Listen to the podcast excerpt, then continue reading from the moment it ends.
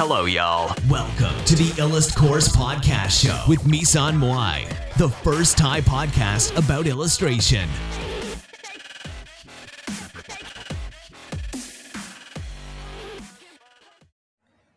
สวัสดีนะคะทุกคนนะวันนี้ก็มาพบกับเมยซันมุยนะคะพอดแคสต์หรือว่ารายการอิลัสพอดนะคะ ก็เราจะมาพูดถึงนะคะ ความรู้สำหรับนักวาดภาพประกอบนะคะ แล้วก็ วงการ NFT นะคะที่กำลังมาแรงในขณะนี้นะคะ ที่เราจะเอาความรู้เนี่ยใหม่ๆนะคะมาให้ทุกคนนะคะ ค่ะก่อนอื่นนะคะก็หลายๆคนเนี่ยที่เข้าสู่วงการ NFT นะคะหรือว่าเพิ่งได้เข้ามาในตรงนี้เนี่ยก็จะพบว่า หลายๆ คนเนี่ยก็อยากได้ Account นะคะ หรือว่า Invite จาก Foundation มาก ๆ นะคะ ก็พยายามทำทุกอย่างเพื่อให้ได้ Account มา ก็อาจจะเป็นหลาย ๆ วิธีอย่างเช่น ไป Twitter นะคะ ไปตรตรงที่เขามีชิลลิ่งหรือว่ามีมีการมีการแบบว่าแจกแจก Account Foundation กันแล้วก็เข้าไป ตรงนั้นเราก็เคยทำนะคะ อันนั้นก็บางคนก็ได้มานะ มันก็เป็นวิธีที่ได้ผลนะ แต่ว่า คุณอย่าลืมว่าเวลาที่เรา เราจะทำอะไรสักอย่างด้วย mindset ที่เราจะเอาไปเทคเขาอะไปเทคหรือว่าไปเอาผลประโยชน์จากใครสักคนเนี่ย คุณอย่าลืมว่า การที่คุณจะได้รับโอกาสนั้นตอบตอบกลับมาค่ะ คุณจะต้อง contribute หรือว่าคุณจะต้องอาจจะมีมีการให้อะไรสักอย่างเขาตอบแทนเพื่อเป็นการ ไม่ใช่สิคือ อาจจะมีการให้อะไรสักอย่างที่สำหรับ ให้ให้เพื่อสังคมอะค่ะที่แบบเราไม่ได้หวังผลตอบแทนมาก่อนหน้านี้มาก่อนแล้ว เราถึงจะได้รับโอกาสนั้นกลับคืนมาถูกไหมคะ เพราะอะไรเพราะว่ามันเป็นกฎ law of reciprocate อะค่ะคือกฎแห่งการให้นะคะก็คือเหมือนกับถ้าเราอยากได้อะไรสักอย่างมากๆในโลกนี้บางทีเราเราต้องปล่อยวางก่อน ปล่อยวางแล้วก็ให้ให้คนอื่นเนี่ยโดยที่เราไม่ไม่ได้หวังผลตอบแทน แล้วก็ไอการที่ไม่ได้หวังผลตอบแทนเนี่ย คุณต้องไม่ได้หวังผลตอบแทนจริง ๆ ไม่ใช่แบบว่าให้แล้วมี hidden agenda หรือมี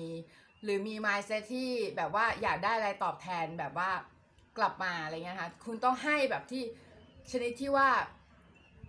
คุณไม่ต้องคิดเลยว่าคุณจะได้สิ่งอะไรตอบแทนกลับมา ให้แบบนั้นก่อนนะคะ โดยที่อาจจะแบบคุณอาจจะ support เพื่อนๆ peer หรือว่า artist ที่อยู่ในวงการเดียวกันอาจจะ retweet retweet ผลงานของเขา เข้าไปช่วยเขา comment แล้วก็ทำยังไงก็ได้ให้งานคนอื่นนะเขาขายได้ ช่วยเหลือเขา แล้วก็ contribute หรือว่าแบ่งปันให้กับสังคมที่เราอยู่นะคะ อาจจะเป็นการให้ความรู้ด้วย หรือว่าอาจจะเป็นการให้ในสิ่งที่เราสามารถให้ได้โดยที่เราไม่ได้หวังผลตอบแทนกลับมา แล้วสิ่งนั้นน่ะมันจะทำให้เราอะได้ในสิ่งที่เราต้องการนะคะ แต่ว่ามันอาจจะไม่ได้มาเร็ว มันอาจจะไม่ได้แบบข้ามคืนอะไรเงี้ยคุณต้องสะสมมาเป็นระยะเวลาหนึ่งนะคะ คุณถึงจะได้รับในสิ่งที่คุณต้องการนะคะ อย่างเช่นถ้าคุณอยากได้ Account Foundation ใช่ไหมคุณก็ต้องทำความดีมากๆ ก็อาจจะต้องไป connect เพื่อนๆ ที่อยู่ในวงการมากๆนะคะอาจจะเป็นวงการเพื่อนๆ อยู่ในวงการ NFT มากๆนะคะ เสร็จแล้วเนี่ยเราเรา ช่วยเหลือเขาช่วยเหลือเขาก็รีทวีตคอนเทนต์ของเขาชวนเขาคุยอะไรอย่างเงี้ยนะคะ อันนี้ก็เป็นสิ่งหนึ่งที่คุณสามารถทำได้นะคะ ที่จะทำให้งานของคุณเนี่ยนอกนอกจากนอกจากคุณได้ Account Foundation แล้วเนี่ยคุณอาจจะยังขายงานได้ด้วยเพราะว่าคุณทำวิธีนี้นะคะ ก็คือ ข้อแรกที่เราจะเน้นก่อนก็คือให้โดยไม่หวังผลตอบแทนใด ๆนะคะ ข้อที่สองนะคะคุณรู้หรือไม่นะคะว่าอะไรที่ทำให้คนเนี่ยซื้องานของคุณนะคะอย่างแรกเลยกาลีวีนะคะกาลีเวนชักนะคะที่เป็นเจ้าพ่อโซเชียลมีเดียนะคะเขาได้บอกนะคะว่า การที่ใครสักคนจะซื้องานของคุณน่ะเขาซื้อเพราะว่าคุณเป็นมนุษย์คุณแบบว่าเออคนอาจจะบอกว่าทุกคนน่ะเป็นคนหมดเป็นมนุษย์หมดแต่ว่า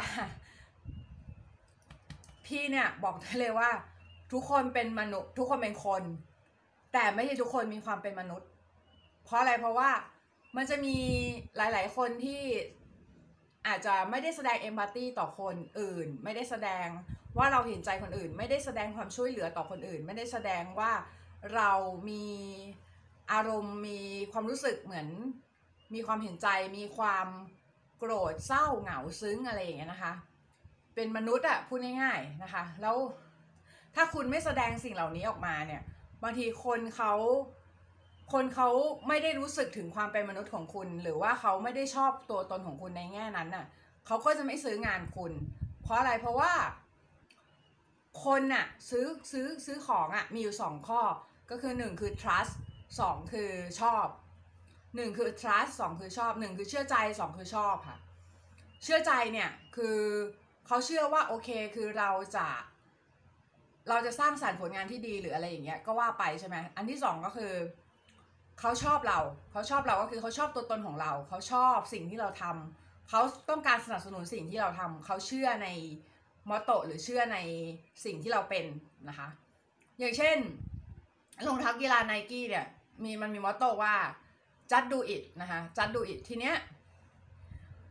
ทำไมคะทำไมคุณต้องซื้อ ทำไมคุณต้องซื้อรองเท้าราคาแพงสี่ห้าเท่าสามสี่เท่าเนี่ย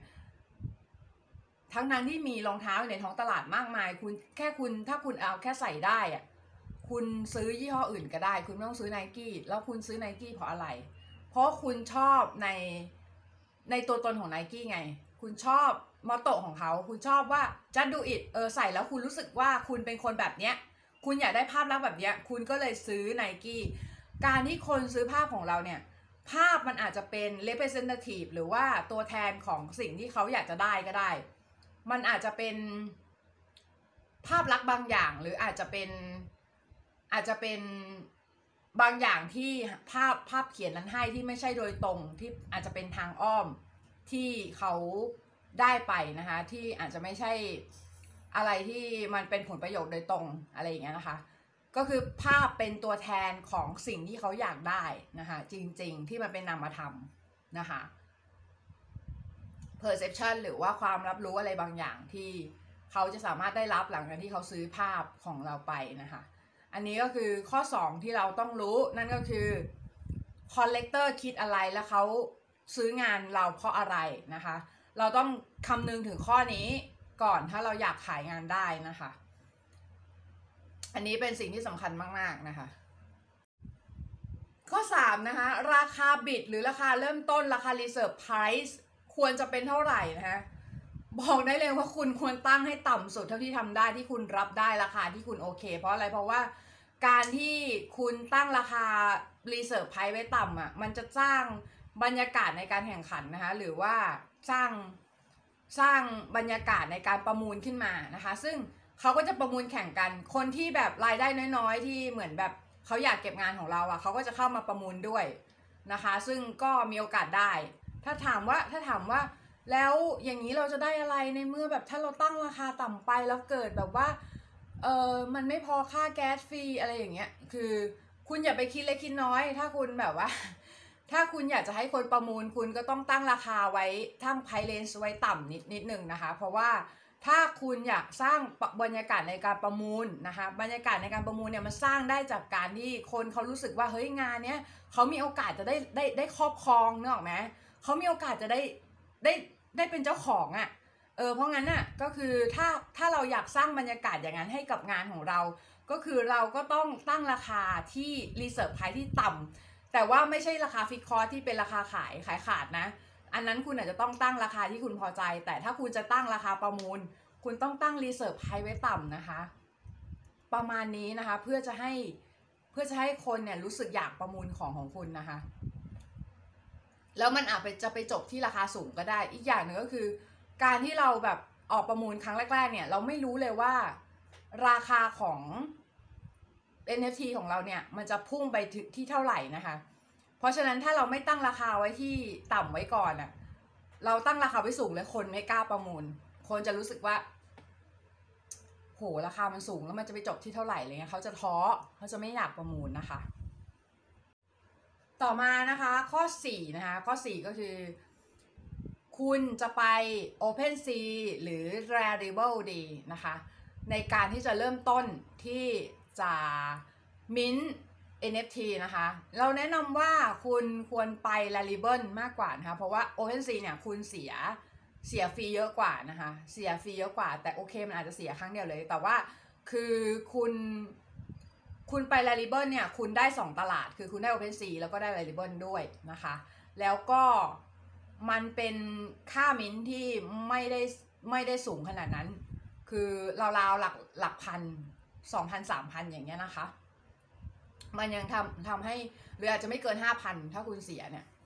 แต่ถ้าคุณไปที่อื่นเนี่ย คุณเสียเยอะกว่านั้นนะในในจูจะเจ็บตัวเยอะ คุณลองชิ้นแรกก่อนว่าขายได้ไหมวางแผนดีๆ แล้วก็ลองขายดูนะคะ มาข้อ 5 นะคะ ใครที่อยู่ Foundation เนี่ย ใครที่เคยมี Account Foundation มาก่อนคุณจะรู้ว่า